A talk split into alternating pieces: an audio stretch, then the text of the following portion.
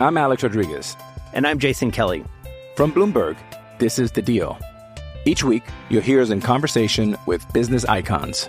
This show will explore deal making across sports, media, and entertainment. That is a harsh lesson in business. Sports is not And, uh, as simple you know, I- as bringing a bunch of big names together. I didn't want to do another stomp you out speech. It opened up so many more doors. The show is called The Deal. Listen to The Deal. Listen to The Deal on Spotify.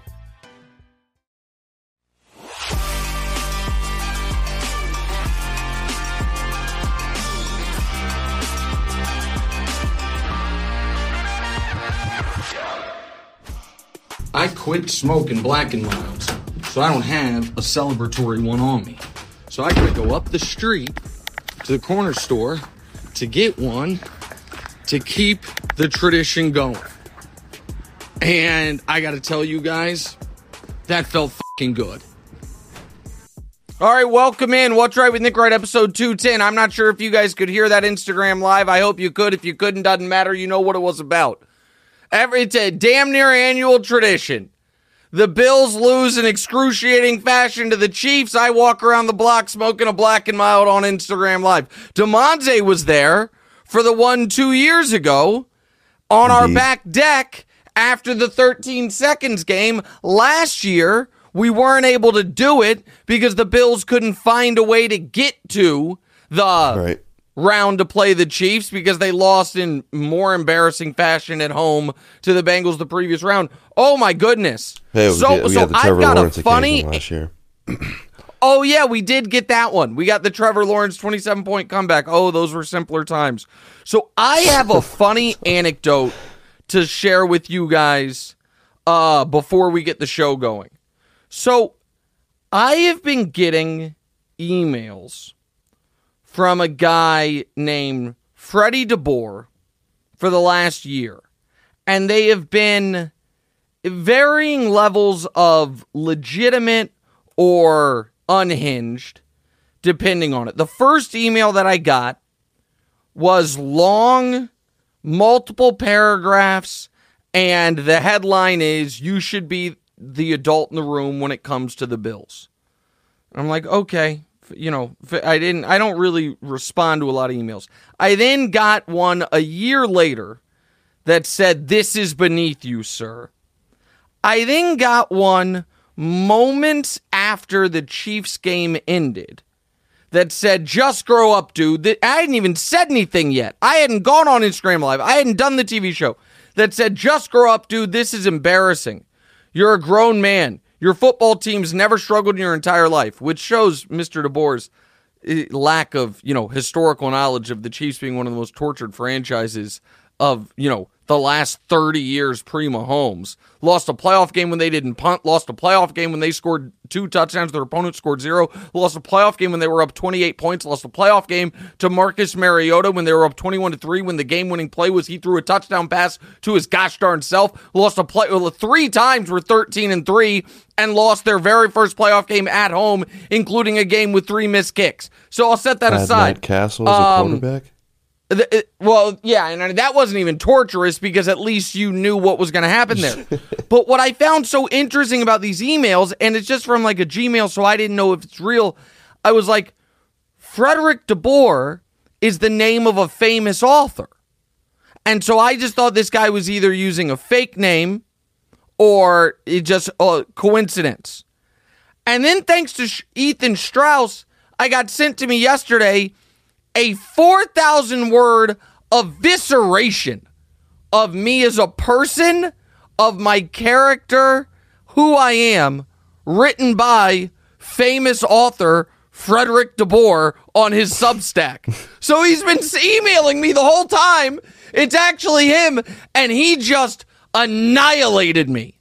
I mean, I, it's too long to go through the entirety of, but oh my goodness gracious, this like fella definitely read a not book by him happy with me. Oh, I, I- Frederick DeBoer. Yeah, I mean, he's a famous author. He's a sharp guy. Uh, so I mean, the a- and I think he and I probably have a lot of similar politics. I'm not certain, but man, oh man, not a fan of your guy Nick Wright. All right, lot to do today. Best weekend of NFL football. Have you read one of his books, Damonza? Are you looking at it, or are you looking at no, his I just, takedown I of just, me? I just see. Uh, I typed in Frederick DeBoer, and the Substack link Mm-hmm. popped up. Uh, it's got a, it's got a picture of you attached. Oh, yeah. I, I got to go through his Oh, books yeah. later because I, I've definitely seen him on the cover Nick of Wright. something that I've been reading. And the shameless clown industry. I mean, yeah, I, the, I mean, it's, Jeez. I, I'm listen. It's long, man. This is a long takedown piece that includes a link to Nick Wright, biggest fraud in sports media.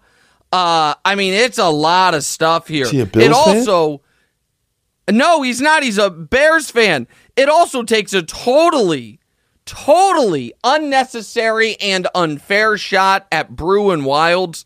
The Wildes line, he says, Wild seems content to play the role of the Washington Generals, just waiting for his next tea time.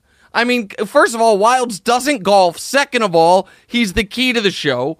I mean, it is, it is. I gotta say, I respect it, Freddie DeBoer.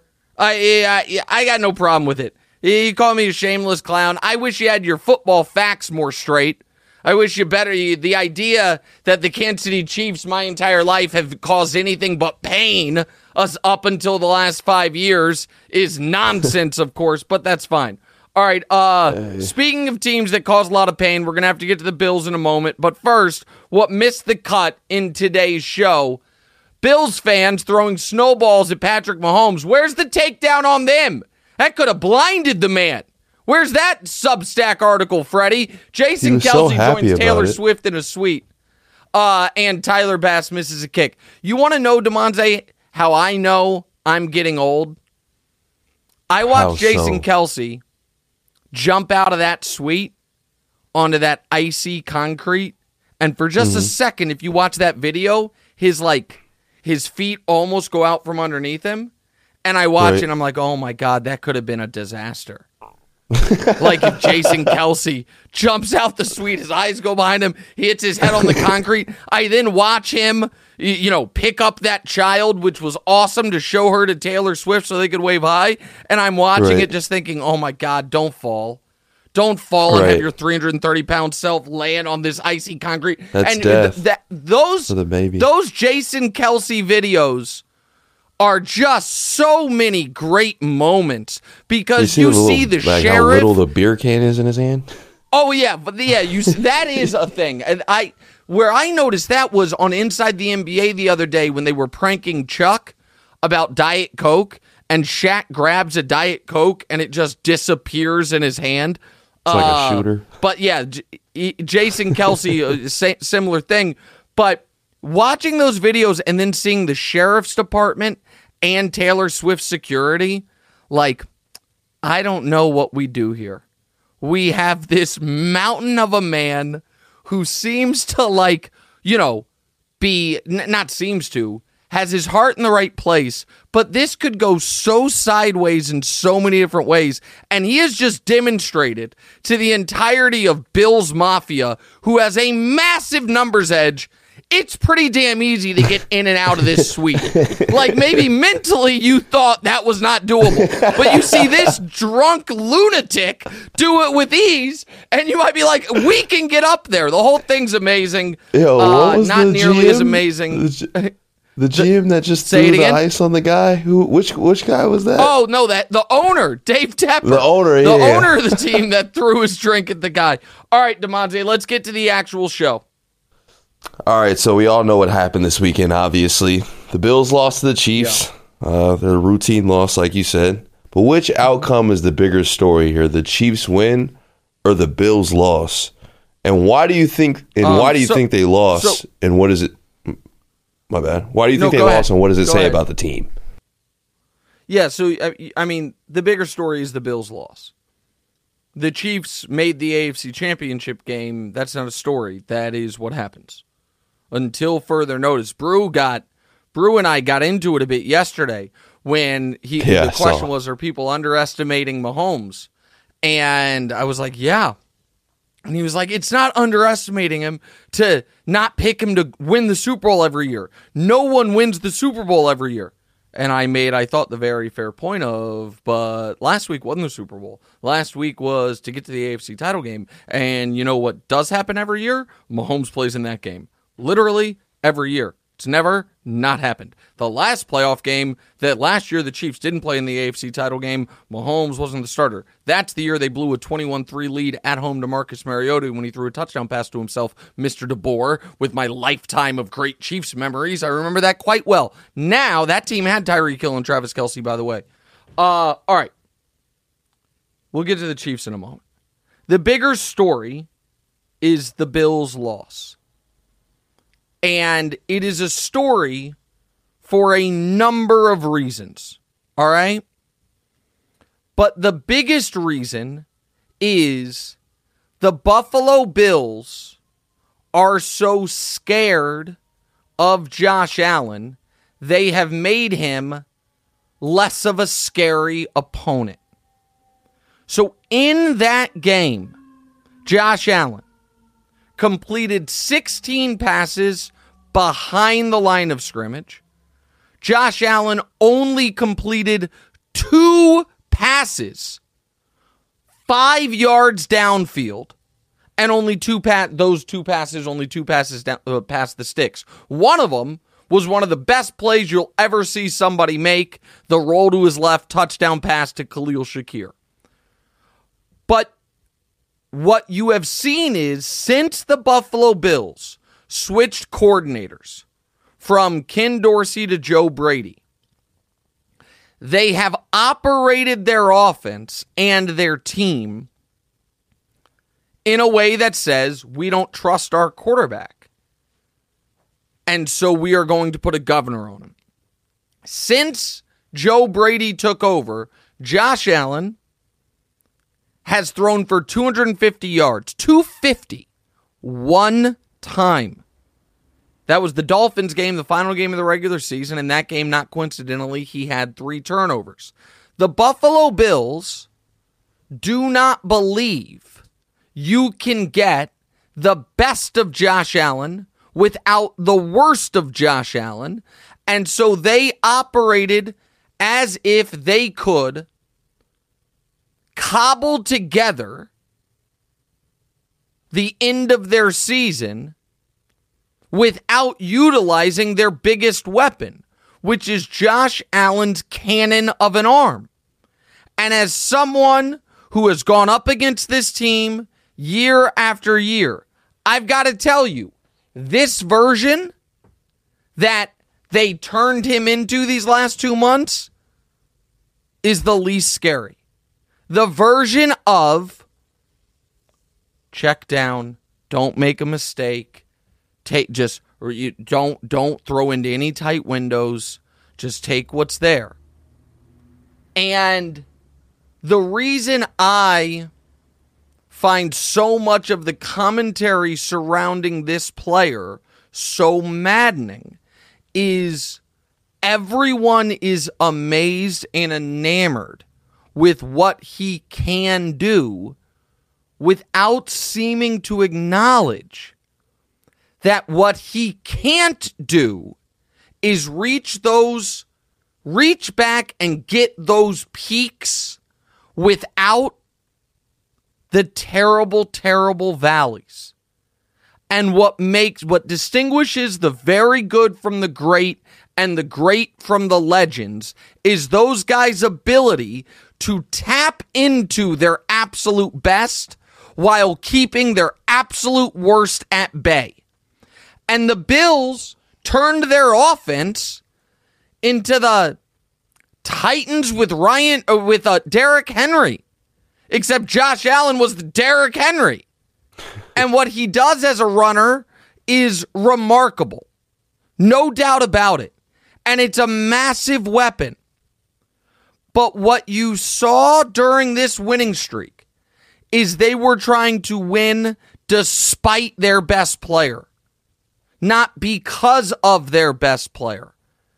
And that makes them incredibly beatable. The Chiefs made so many huge mistakes, most notably fumbling at the one in the fourth quarter on first down with a chance to put the game away. They want Mahomes early in the game on the first drive missed two straight passes. They might have been his only two misses of the night in the end zone for touchdowns. Had to settle for a field goal. The Chiefs gave up a third and 17 on the first drive. More on that play in a moment. In fact, more on it right now. Gave up a third and 17 when Josh threw the forward pass lateral and then missed the opportunity to challenge the play. There were four fumbles in this game. The Bills recovered three of them. The only one the Chiefs recovered was Mahomes or Hardman's first one. So all of those breaks went for Buffalo. And despite all of it, they were still on the losing end. And it's not because of a field goal, guys. I was Because just gonna say it was because I- of a field goal. So, Damonza, let me ask you this. If Bass makes that kick, what do you think happens in the next minute 40 with two timeouts? Minute 43 it's a three, two game. timeouts. It's a tie game. Yeah, I put some game. put some sort of pressure on Mahomes. Uh, I mean, you yeah, at least okay, give great. your defense a chance I- I- to go out there and stop them. Yeah. I mean, Mahomes had scored touchdowns on three of his previous five drives, one that he didn't. Hardman fumbled at the one. The Chiefs had moved the ball at will. The idea that if Bass makes that kick, it's anything other than a different type of heartbreak for Buffalo is foolish. And that's then where so if you're the Bills, you have made you well there's a couple there's one grievous mistake the Bills as a franchise made in the quest to take down the Chiefs. And that's the Von Miller deal. Damonza, don't look at this, okay?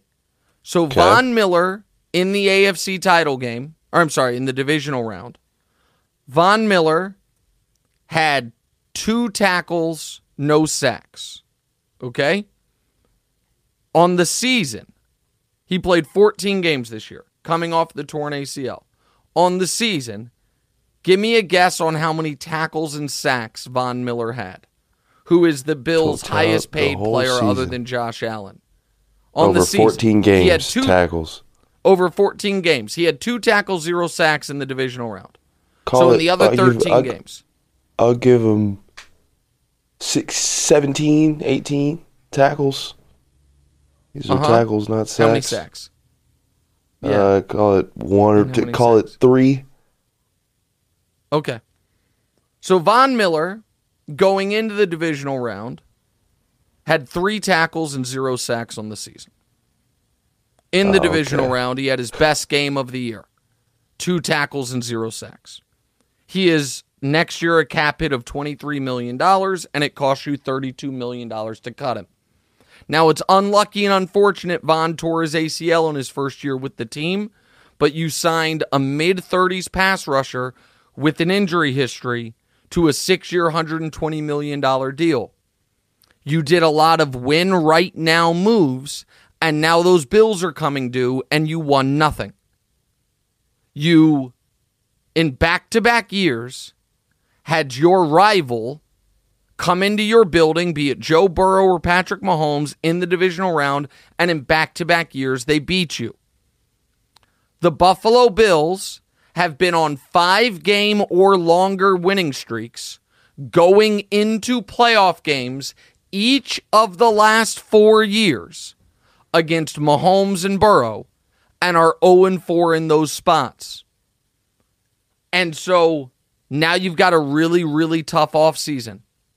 You're probably going to bring McDermott back. I think the smart thing for them would be to call up Bill Belichick and see if he wants that job. I don't think they're going to do that. And then you have to ask yourself, what can Josh be to get his best?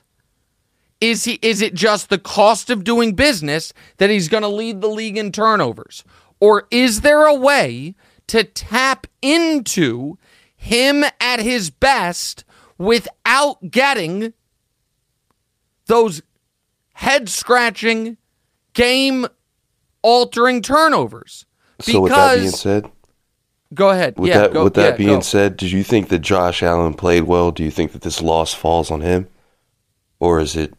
I thought he played. collective? I thought he played really well, given what he was asked to do for the first three quarters, and then he was absolutely brutal in the fourth. It's not deniable, and I'm so surprised folks have been afraid to say this. Through three quarters, Josh, they put a governor on him. He played within it. He never put the ball in jeopardy. He was deadly with his legs. There were no wow throws, wow big plays, but it, he was taking what the defense gave him. Because the Chiefs went into that game saying, if you're going to stay committed to the run the entirety of the game, we're going to give it to you. And the Bills, for a long time, were with Josh and with Cook and they were moving the ball. They had zero plays of 20 plus yards, but they were moving the ball. They weren't committing devastating penalties, and they were right there. And then they got a little nervous and did the fake punt, but the Chiefs gave the ball right back to them on the fumble. And then in the fourth quarter, after completing 75% of his passes, he completed 50% of his passes. In the fourth quarter, after never putting the ball in jeopardy, he had what should have been the game losing fumble six. And instead, the Chamarri Conner, I think it was Chamarri Conner, tried to scoop it and score, and he just lost it, and Dalton Kincaid made the play. And then in the fourth quarter, on the biggest drive, he couldn't help himself but go for the kill shots instead of doing what he had been doing the whole game. And that is so let's go through that last drive. The the last drive of the season. What happened? So the Bills are moving the ball down the field. They are trying to play this delicate dance of they are trailing but they are also trying to bleed clock because the organization is so irreparably scarred by the 13 seconds game. So every cl- time they're taking 40 off the play clock, 40 off the play clock, 40 off the play clock. And me as a Chiefs fan, I'm starting to get a little nervous because they might be able to pick up six, eight yards at a time, bleed the clock, and then if they score a touchdown with 30 seconds remaining, the Chiefs are down four instead of three, and you're in a really rough spot. But there was a moment that I think changed the football game. And it was the first play of that last drive. And this is the point that it is very odd to me. Nobody else has picked up on. Josh is playing within himself, has thrown one deep pass the entirety of the game, and it was in a spot that kind of demanded it. And then the very first play of that last drive, he throws one of the best deep balls you will ever see to Diggs down the sideline. And it wouldn't it's not like that's an easy catch. Anytime a ball goes 65 yards in the air and there's your, you know, covered, that's never an easy catch, but it's a damn near perfect pass that Diggs is could have caught and he didn't.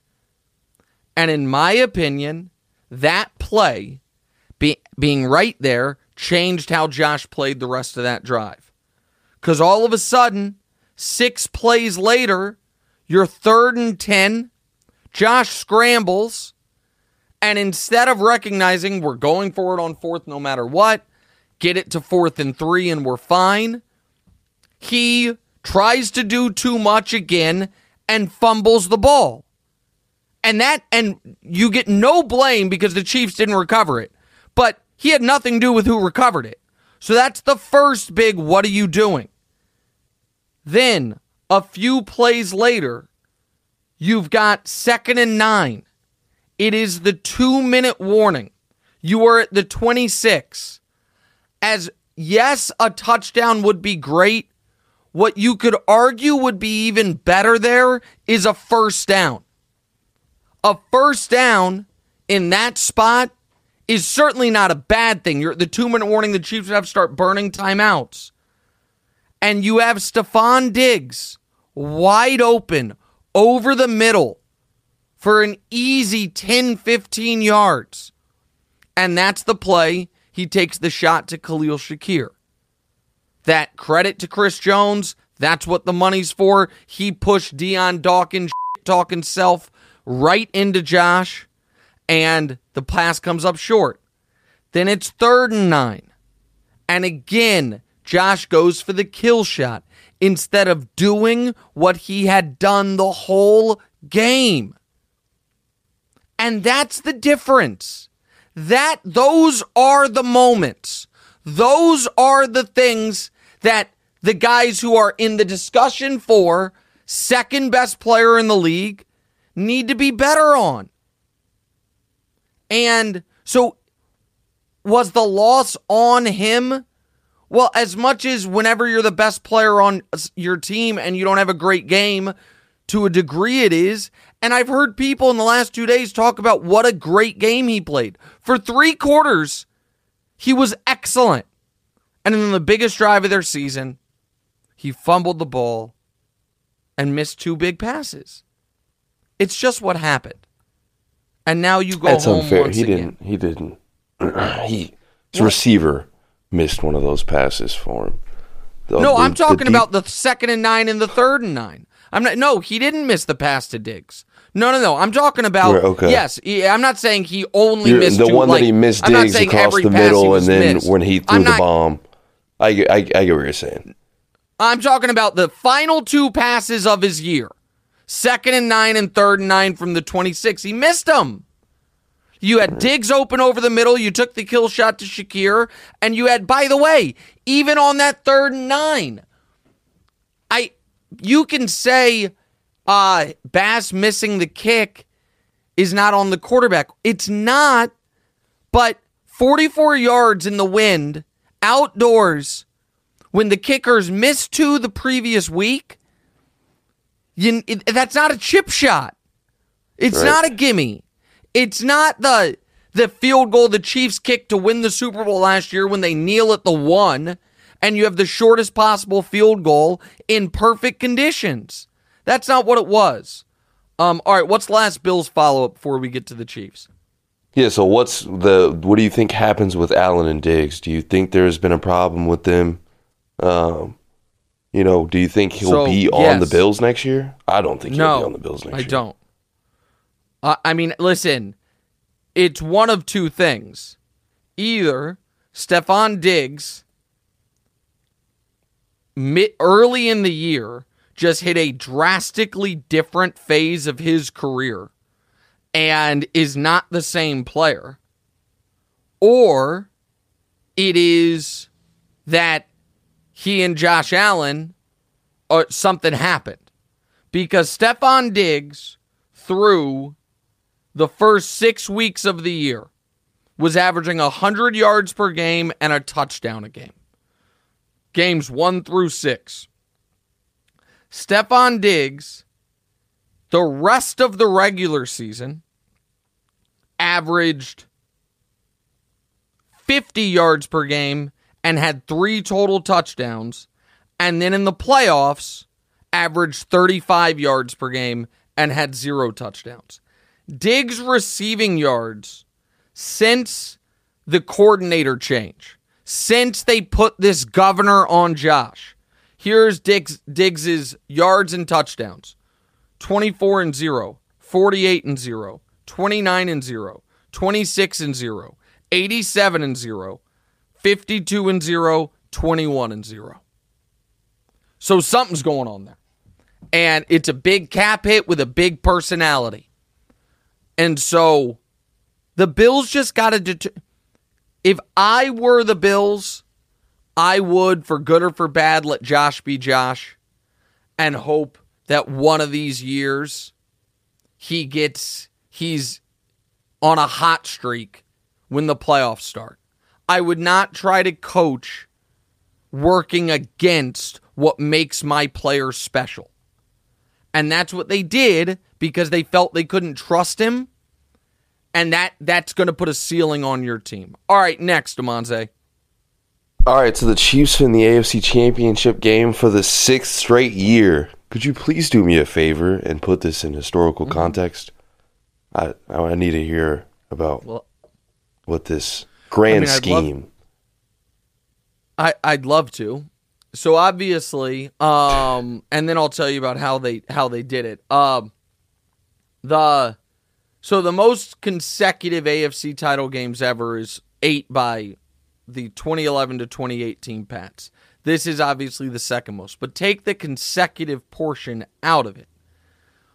Now, only Joe Montana, I think it's Montana, who went to seven, uh, and Tom Brady went to 14 have been there's one guy with 7. I can't remember if it's Manning or Montana. But Mahomes now is tied for the third most conference championship game appearances in NFL history.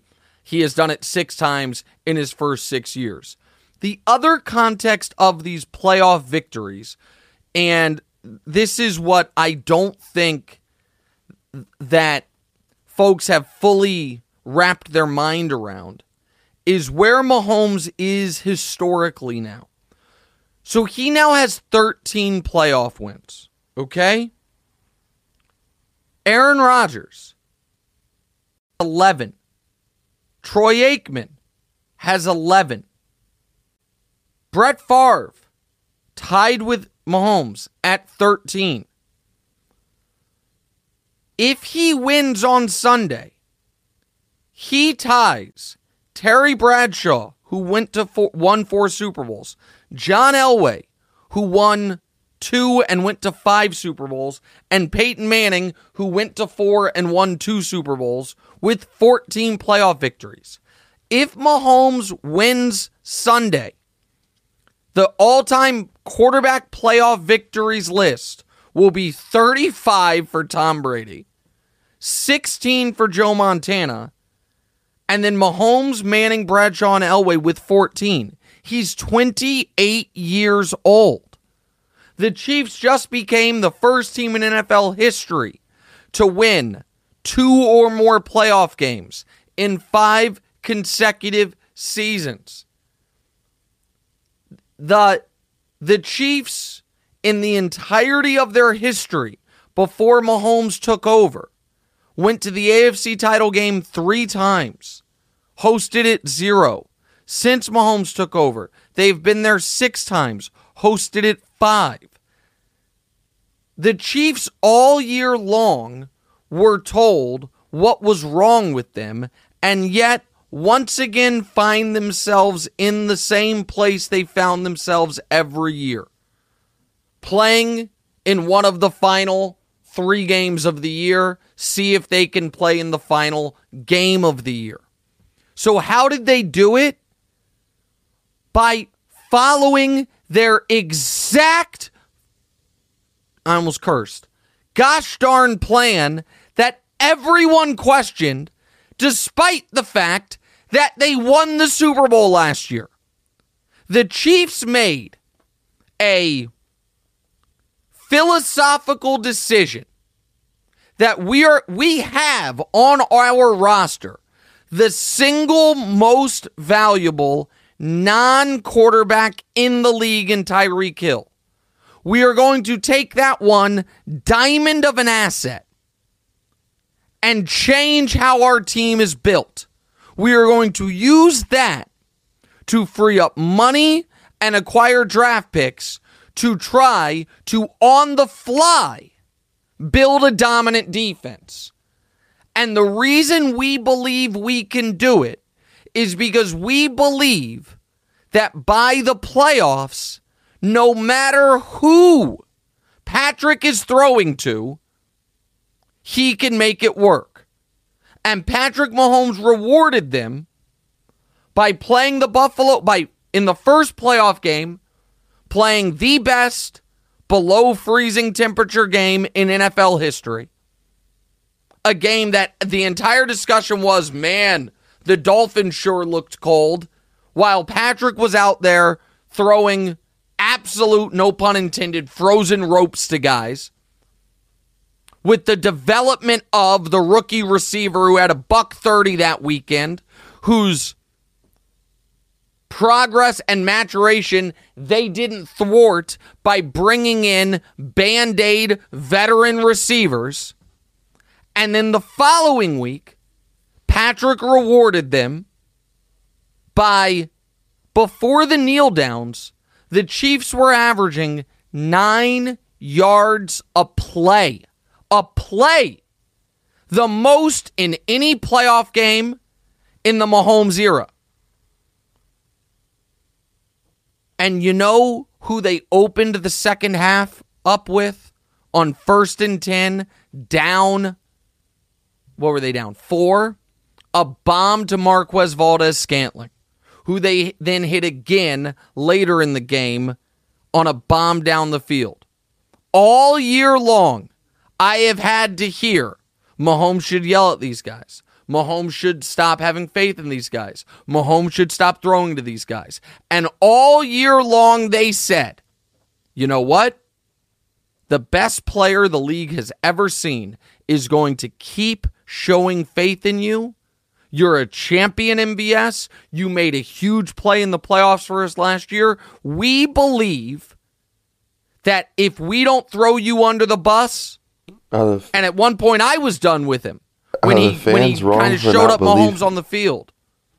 Go ahead, are, the Damonza. are the fans wrong for not believing in the receivers? Mahomes has to believe in his receivers, but like the people, if, if I they don't see mind the drops, fans and like not- that's what they know. I don't mind the fans getting frustrated. It was the rest of my colleagues in the media uh, acting as if there wasn't a plan in place. And the plan was by the end of the year, one of our young receivers will step up, and that's Rashee Rice. That Travis Kelce, despite looking his age at various points during the year, a guy who is now six catches away from breaking Jerry Rice's unbreakable postseason receptions record.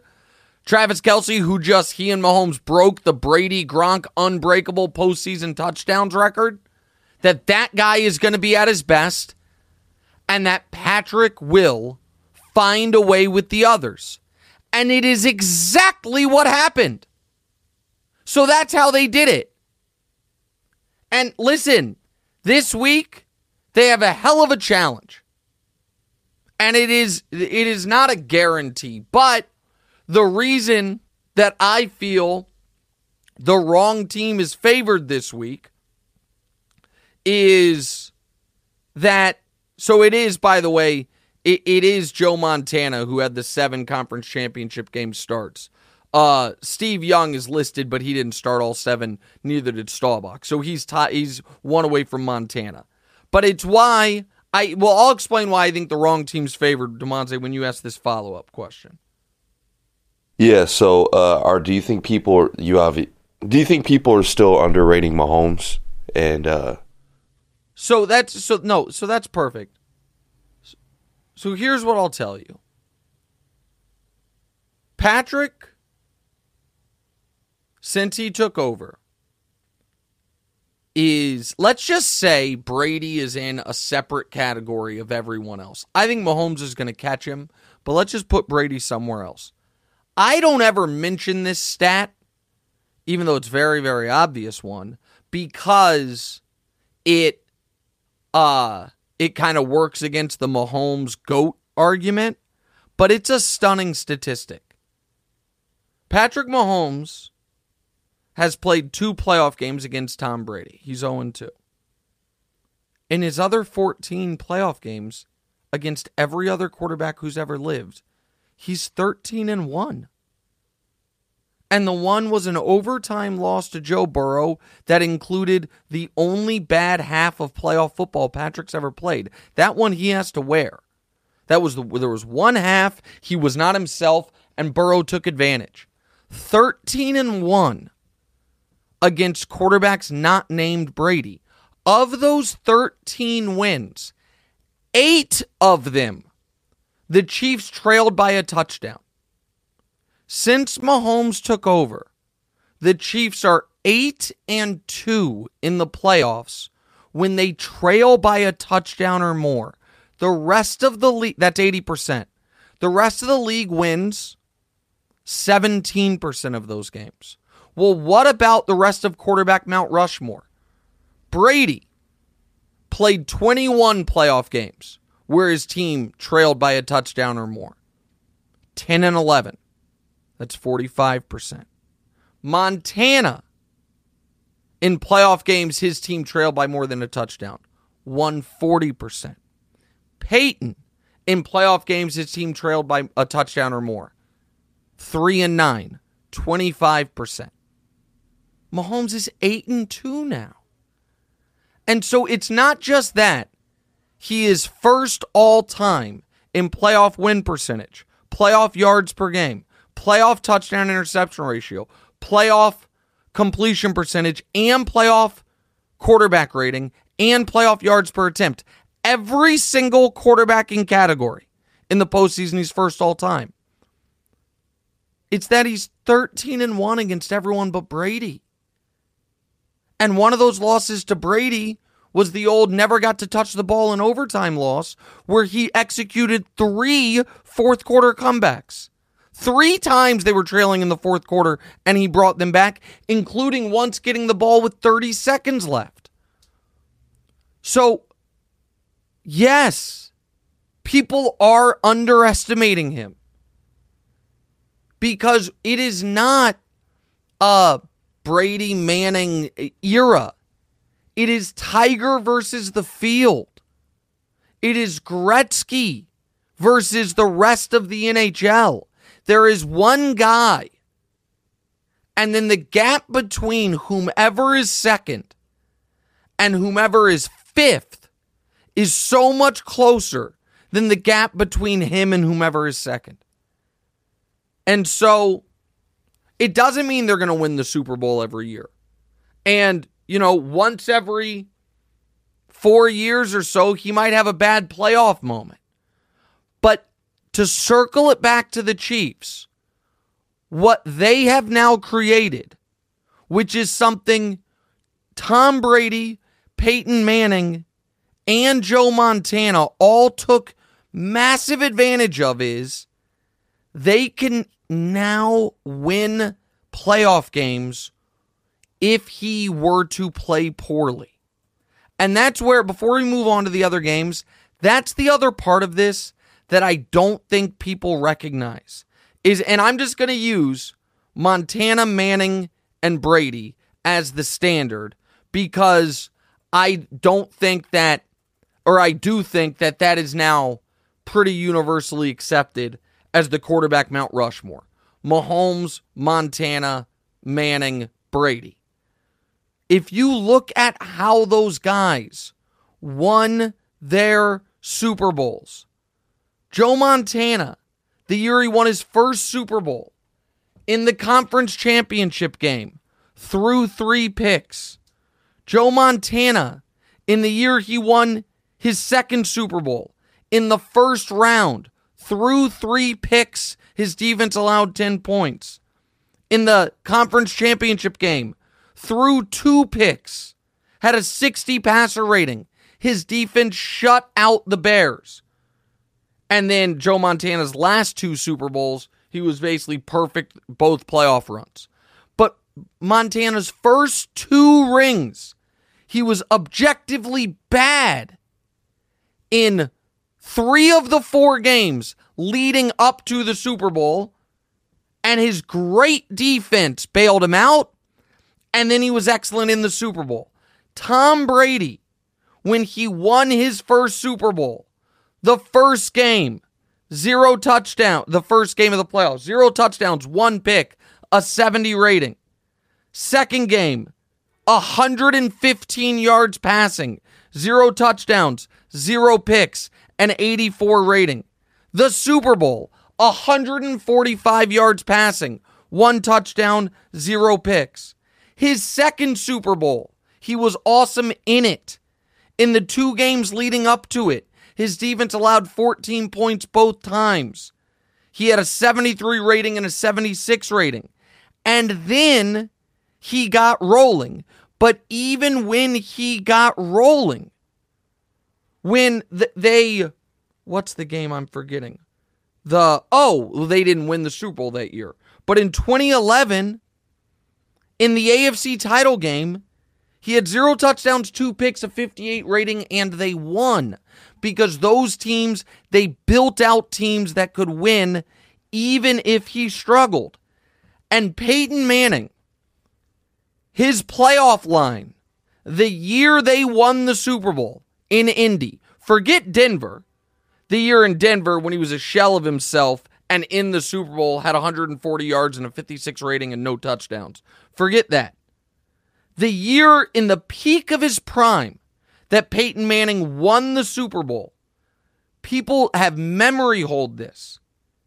In that run to the Super Bowl and the Super Bowl included, Peyton Manning had three touchdowns and seven interceptions and had a passer rating of 70 for the postseason.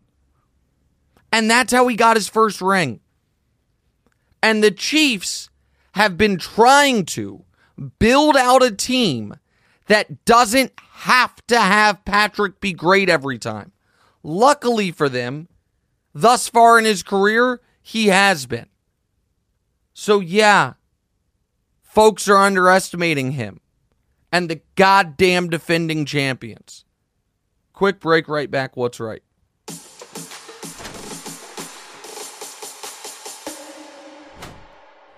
This episode is sponsored by BetterHelp because your mental well being matters. A lot of us spend our lives wishing we had more time. The question is time for what? If time was unlimited, how would you use it?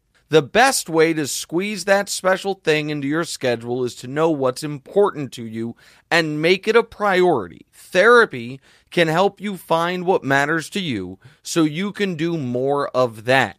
Unlock the power of therapy with BetterHelp and witness the transformative benefits it brings to your life. From gaining valuable insights into your thought patterns to building resilience in the face of challenges, therapy empowers you to navigate life's twists with confidence. BetterHelp offers a convenient online platform designed to be flexible, fitting seamlessly into your schedule. With a simple questionnaire, get matched with a licensed therapist and switch therapists at no extra cost. Learn to make time for what makes you happy with BetterHelp. Visit betterhelp.com slash right to get 10% off your first month. That's betterhelp, H-E-L-P dot com slash right. Your mental health journey begins here. I'm Alex Rodriguez. And I'm Jason Kelly.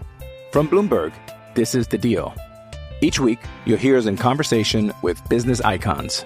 This show will explore deal making across sports, media, and entertainment. That is a harsh lesson in business. Sports is not And, uh, as you simple know, I- as bringing a bunch of big names together. I didn't want to do another stomp you out speech. It opened up so many more doors. The show is called The Deal. Listen to The Deal. Listen to the deal on Spotify. Welcome back in What's Right with Nick Wright, episode 210. And this episode is brought to you by US Bank. Winter can be a drag. Thankfully, we have sports to get us through the early part of the year. And if you ask me, nothing goes together quite like food and sports, especially this time of year. You got the NFL playoffs, pro basketball going on. You don't really have to go outside until the weather finally gets warm. And the US Bank Altitude Go Visa signature card provides the perfect way to earn rewards. Whether watching your team with other fans at a local restaurant or in the comfort of your living room. Earn four times points when you dine out or have food delivered. You can order a pizza and watch the game on your big screen TV. And you can earn two times points at grocery stores, which is great if you're staying at home, maybe making some nachos or wings. And if you're willing to brave the elements, even getting to the game can be rewarding as you'll earn two times points at gas stations and EV charging stations. Go to usbank.com slash altitude go to learn more about how you can earn 20,000 bonus points worth worth 200 bucks if you spend $1,000 in the first 90 days of opening your account. Score big with the U.S. Bank Altitude Go Visa signature card. Visit usbank.com slash altitude go to apply and live every day your way. Limited time offer. Creditor and issuer of this bank is U.S. Bank National Association, pursuant to a license from Visa USA Incorporated. Some restrictions may apply. All right, Damonza, let we spent 45 minutes. You wouldn't stop talking on Chiefs Bills, so let's get to the other games from the weekend. Go right ahead. Yeah, so Brock Purdy did exactly what you uh, what you asked him to. Probably did what you didn't. Ex- uh, I'm not gonna. I'm not caping for Brock Purdy anymore. That game sucked. He didn't do anything. It was it did not look great. Uh, but could you can you finally admit There that there's go. nothing that he can do to make you a believer? So here's the thing. What an Should odd circumstance that, that, game that was. game. Oh, well, listen. Uh, so I, so David Lombardi, who I guess you know writes for the Athletic and is a beat reporter, but he is the same person who had the since deleted tweet that Brock Purdy is you know Drew Brees' accuracy combined with Lamar Jackson's athleticism. that guy, he wrote an article. Yeah, that was a real tweet that existed. Um, saying Brock Purdy answered every single doubt and criticism by delivering a comeback playoff drive that has immediately become part of 49ers legend. That's what Joe Montana used to do. And I wrote, honest to God, if that's your takeaway from this game, I truly question your ability to cogently watch, analyze, and discuss football. And I stand by that. So it was a weird spot because Purdy did check, like I set up these theoretical boxes to check, and he checked them all in one drive down in the game, huge game, not with all the Avengers, and he executed a game winning drive. That happened. What's unfortunate for the Brock Purdy discourse is the previous three hours of football were on television too. And he was awful. And so, yes, you do get credit for that game winning drive. Yes, that is critically important. But it was kind of Purdy and Josh Allen's games were kind of the bizarro versions of themselves, where Josh played really as well as you can play up until the end, and Purdy played as poorly as you can play up until the end. And he was very, very lucky, was Brock, that that game was not out of reach. Attempted to throw two pick sixes. The Packers got hosed on a couple early spots when they went for it on that fourth down. Not so much on the fourth down sneak, but on the third down play when I think they thought they were inches away, but they spotted them a full yard short. A lot of ways, not to mention obviously the missed kick, where that game should have been out of reach, but it wasn't. But here, and people can say, Nick, you hold him to an unfair standard. I hold him to the standard of I was being called an asshole for not not saying he could be the MVP of the league. Like a Brou yesterday said that I was moving the goalposts, and I understand that. But in my opinion, the real goalpost moving is now folks are like, well, he's young and he was the last pick of the draft. Let's evaluate him on that metric. If we want to evaluate him on that metric, I give him a round of applause. If we want to evaluate him on the metric he was discussed all year, which is he might be the MVP of the league and he's setting records, did you watch the game? And I ask the same question that I was asking all year. Were people comfortable having a discussion about a player being league MVP when forget is he the best player on his own team? We all know he's not. The more honest question is this Is he the weak link of the Niners? Yes. The answer is yes. I'll tell you this much. I don't know what the weather forecast for Santa Clara is on Sunday, but if it's supposed to rain, I think the Niners should ask Detroit if they want to host the game. I, I think the Niners would rather play a road game in a dome than watch Brock Purdy play another game in the in the rain. And so I am I understand I'm being stubborn on this. I'm not wrong. And credit to him for that final drive. Honestly, I do give him credit for that. And it does matter. But we all saw that game and how bad he was. And how lucky he was that it was not way out of hand very early because of his mistakes. And let's see how this next weekend goes because the discussion is going to go real quick depending if this weekend goes poorly. If Brock plays poorly against this defense in Detroit and they lose, I don't think he's Just- the quarterback next just- year. I don't. I don't. well, let's just didn't think he monitor what the Kirk Cousins discussions are. Kirk is the guy Kyle always wanted, and let's just monitor what they are. Um, all right, let's go to the next thing, Damonza. All right, man. Lamar Jackson. He silenced the haters this weekend. How impressed were you with Lamar Jackson and the Ravens' overall performance, but more so Lamar Jackson? wildly impressed. There's no yeah buts here. I I was nervous for the Ravens at halftime, Damonza. Yeah.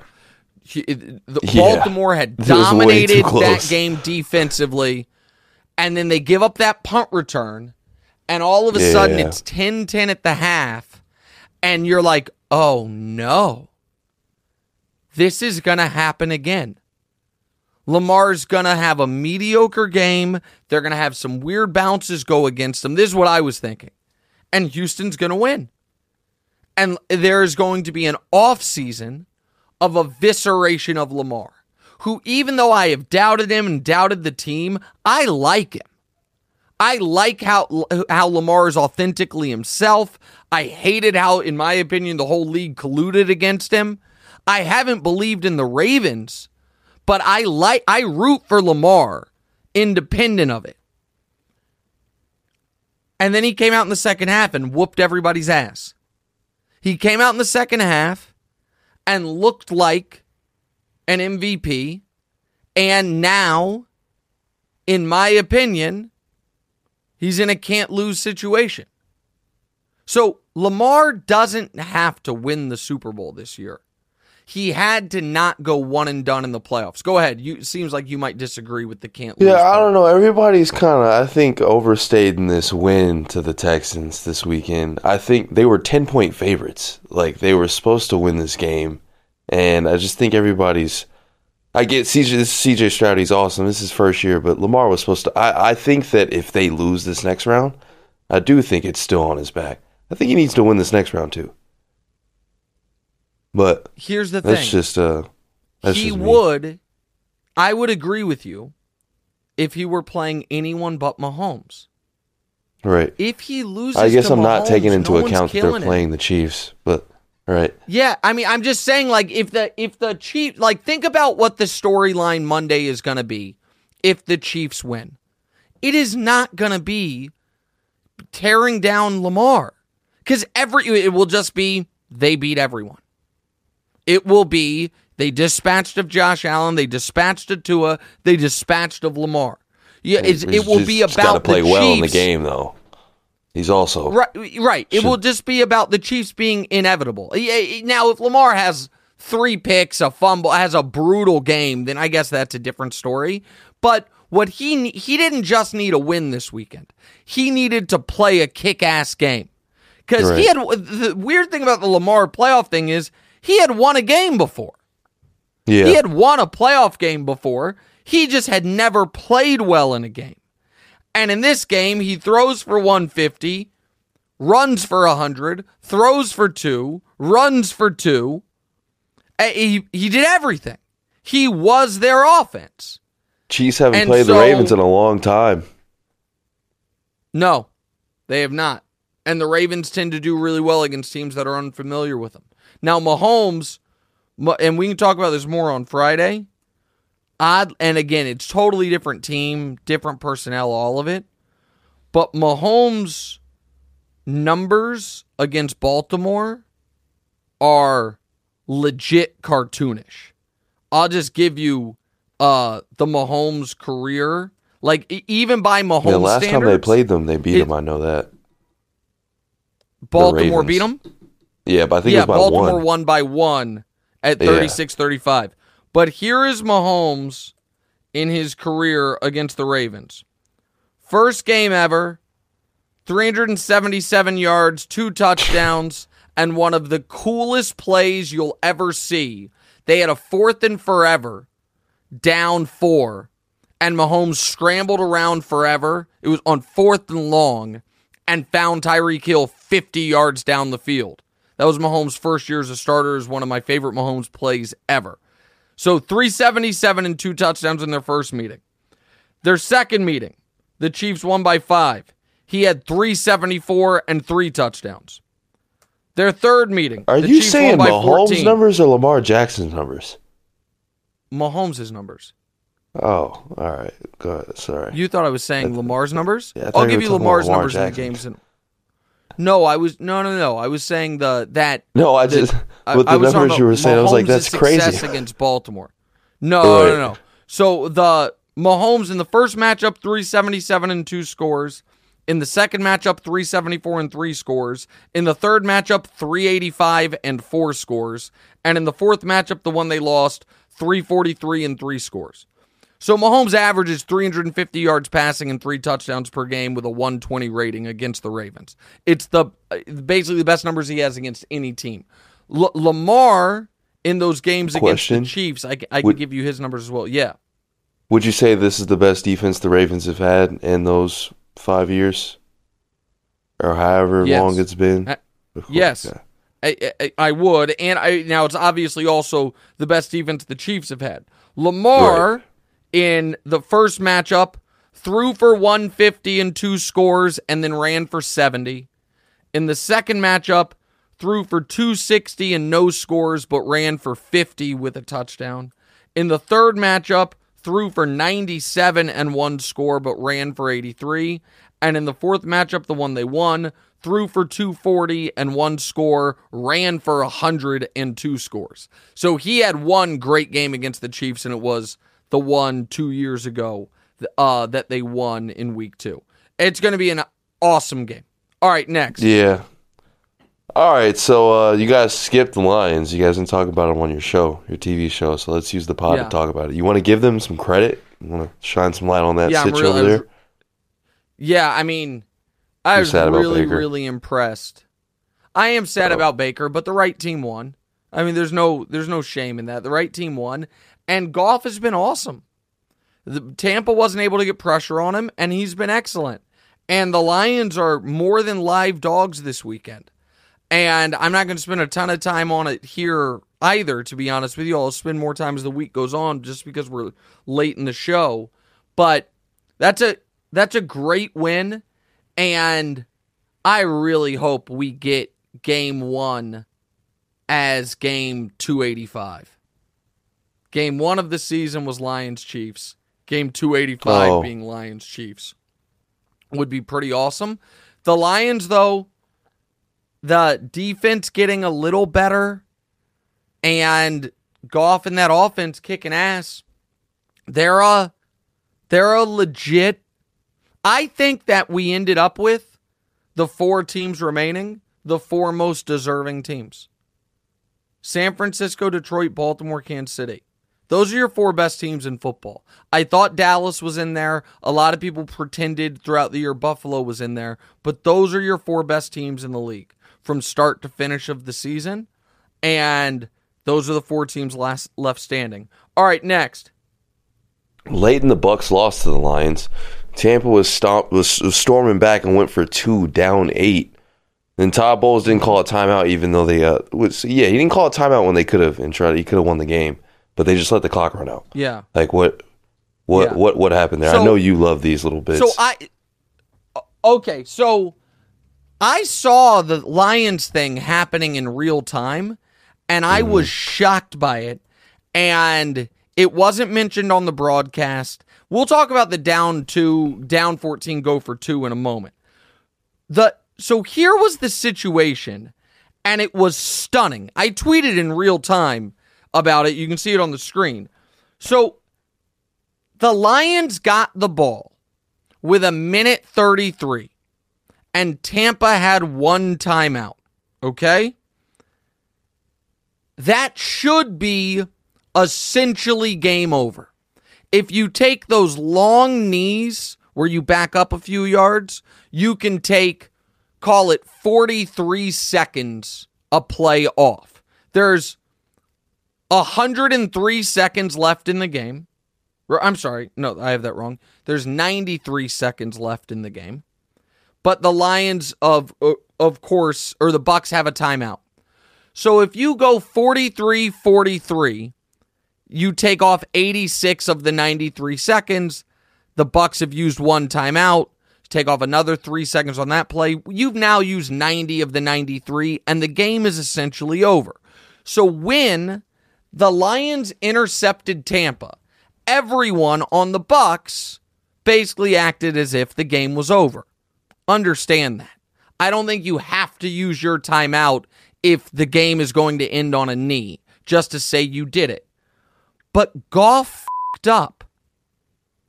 Goff, they they took a knee, and I, I just did a timeout signal part. No one they took a knee and no one called timeout. And then instead of taking his next knee like with one 12. second on the play clock, he well hold on. Instead of taking his next knee with one second on the play clock, he took it with 17 seconds on the play clock. So when that happened the first time Goff took a knee, that's when I tweeted, "What is he doing?" That now you're gonna have to do something on fourth down. Tampa still didn't call timeout. Goff then, I think, thought Tampa was out of timeouts. Took his next knee when he could have waited uh, until there were 25 seconds left. Took his next knee early again and took it at 36 seconds. Now it is fourth down, okay, from the 30. There are 36 seconds left, and you have a timeout. You I, I, and guys are shaking hands, but you have a timeout, Tampa. And Bowles said, "Ah, there would have been 12 seconds." No, that's wrong. That is based. What what Bowles was saying is based on the idea that Goff was going to take the full 40, but he didn't. He screwed up.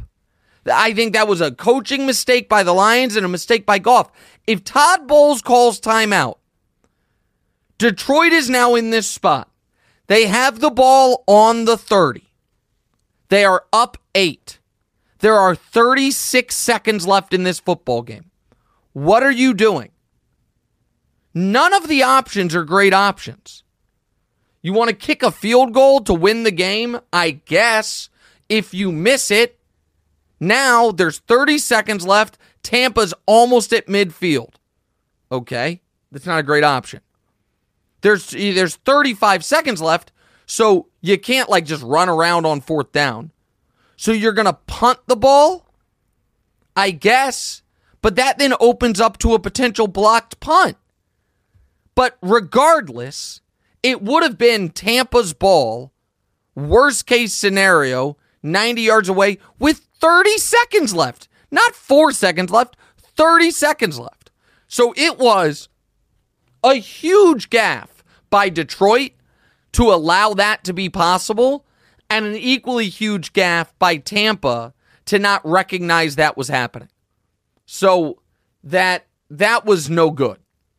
Now, the going for two when you score a touchdown when you're down 14 late, it is so at this point well documented why you want to do it that I don't even really want to spend time on it. And I hear people saying, ah, d- what does analytics take into account that Detroit's better than this, that, the other? Guys, if you just kick two extra points, your best case scenario is overtime. The folks act like the goal is to, to get to overtime. The goal is to win. So if we like I, I could game out the math for you and show you why it is by legitimately like not by a couple percentage points, by 25% a better option. I'll just do it very quickly. Okay? Let's just assume extra points are made 100% of the time. Okay? Which they're not, but uh, give you that. If you're down 14 points, you need the only way you can win is to score if you're just going to kick extra points, is to score three times, right? Yeah, touchdown, touchdown, and then something else in overtime or later in the game, whatever it is.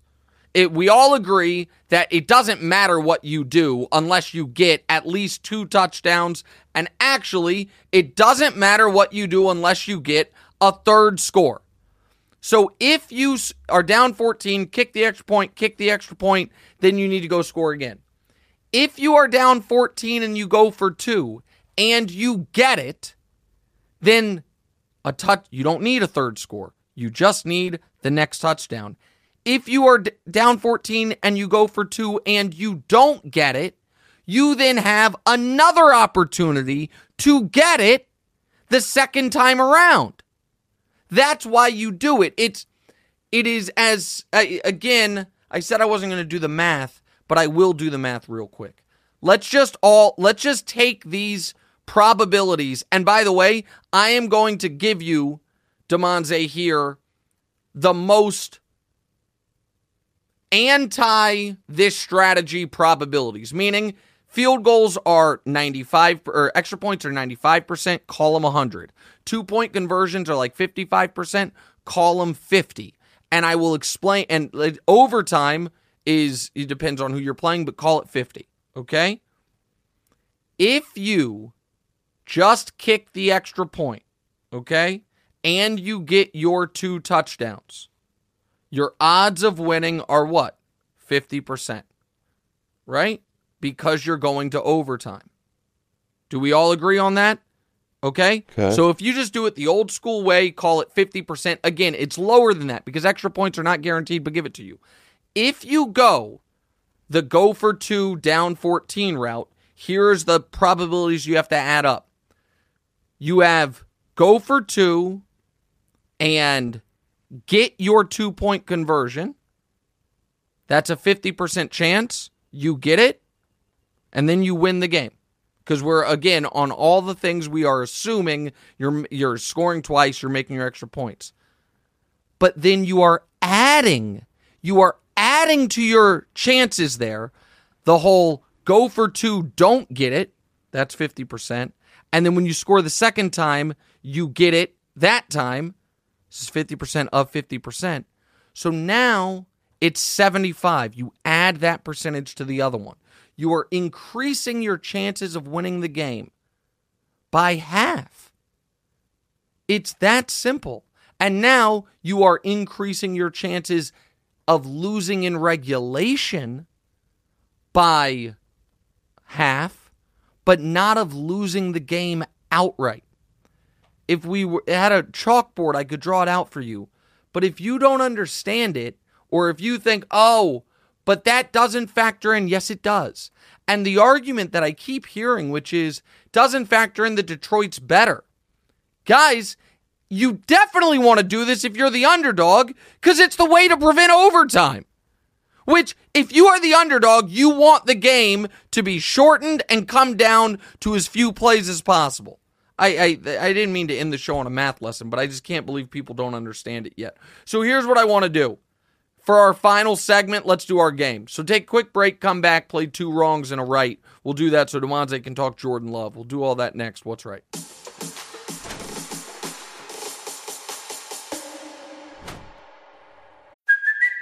It's Kaley Cuoco for Priceline. Ready to go to your happy place for a happy price? Well, why didn't you say so? Just download the Priceline app right now and save up to 60% on hotels.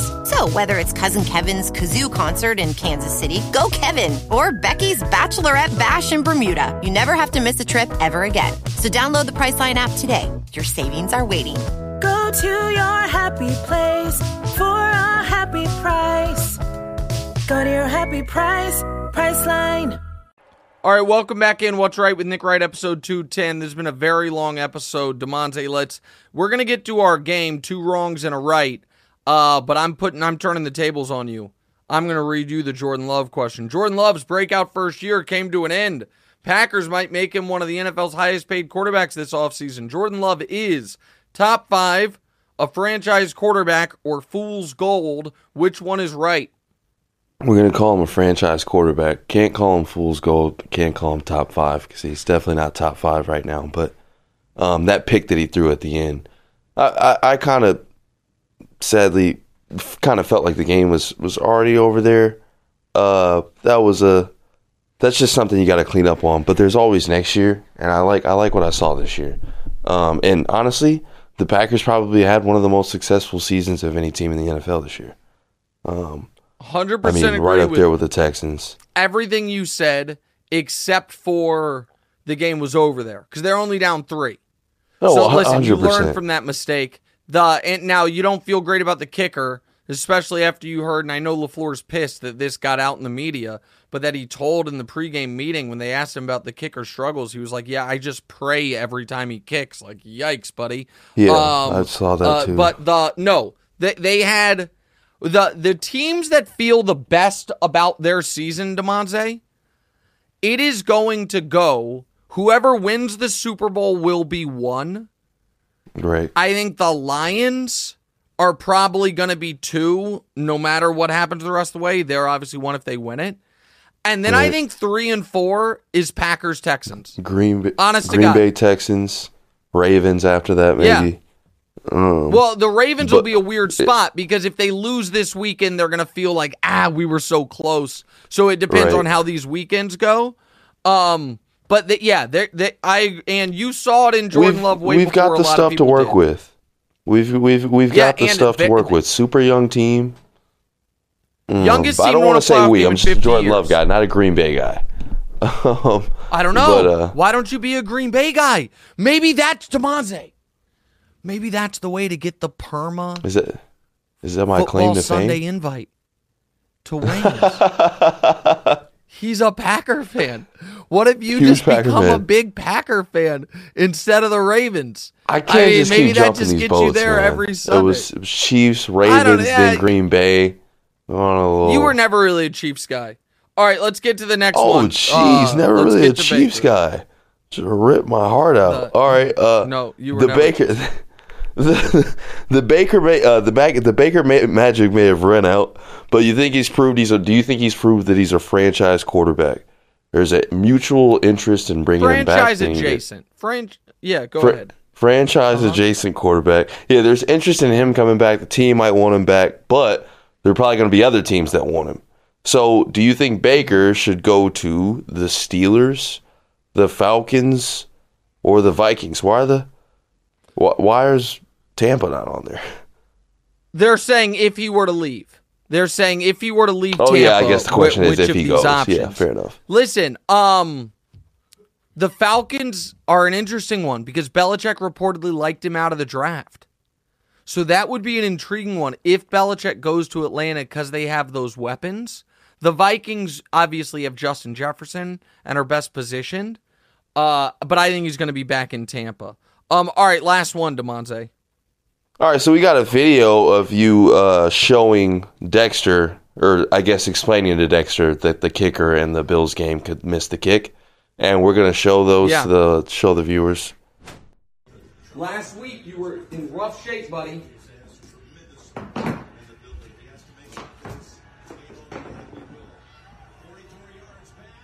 Missed it! I told you! I told you that guy might miss it! I told you he might miss it! One first down and we win! That's why every phase matters! All right, Damonza, you you said you cringed at me saying every phase matters, but it obviously does. Uh, all right, so go ahead, go ahead and ask the question.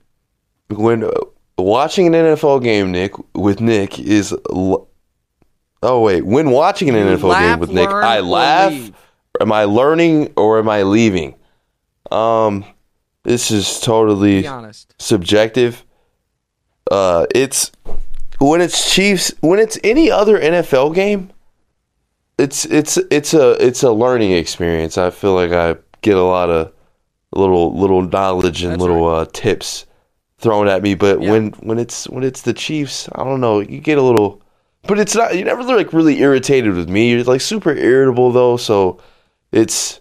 It's Super it's a little bit of a Yeah, hostile I'm not fun environment, to be around. you will. Yeah, I'm not Yeah. fun to be around during Chiefs games. I'm self-aware Yeah, of uh, it. I, uh, I'm that- the.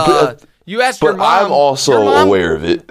We go ahead. Yeah, Your mom would say I was a jerk all of last week. Forget the game. Yeah. The moment that it was clear it was going to be Chiefs Bills, and I knew what was at stake for everyone involved, even though I was incredibly confident the Chiefs were going to win, I was irritable all week. I feel so differently this week. But when it's not, I'm glad you said what you said. When it's not a Chiefs game, I feel like I am one of the most educational people in the world to watch a football game with.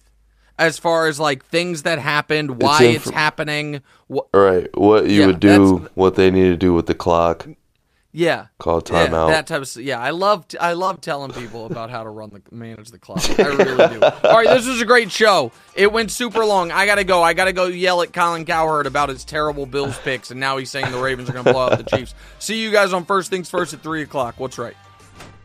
Hey, it's Nick Wright. Thank you so much for watching. Please do us a favor. Click subscribe. It helps my ego. And Damonza's got a financial bonus writing on a number of YouTube subscribers. So help him out. And also click the bell. I don't know what the bell does, but they tell me to tell you to click the bell. And your audio listeners, people that have commutes, drives, whatever it is, subscribe to the podcast as well, wherever you get the podcast. Same show, just you know, just in your ears instead of through your eyes. All that. Check it out. Appreciate y'all.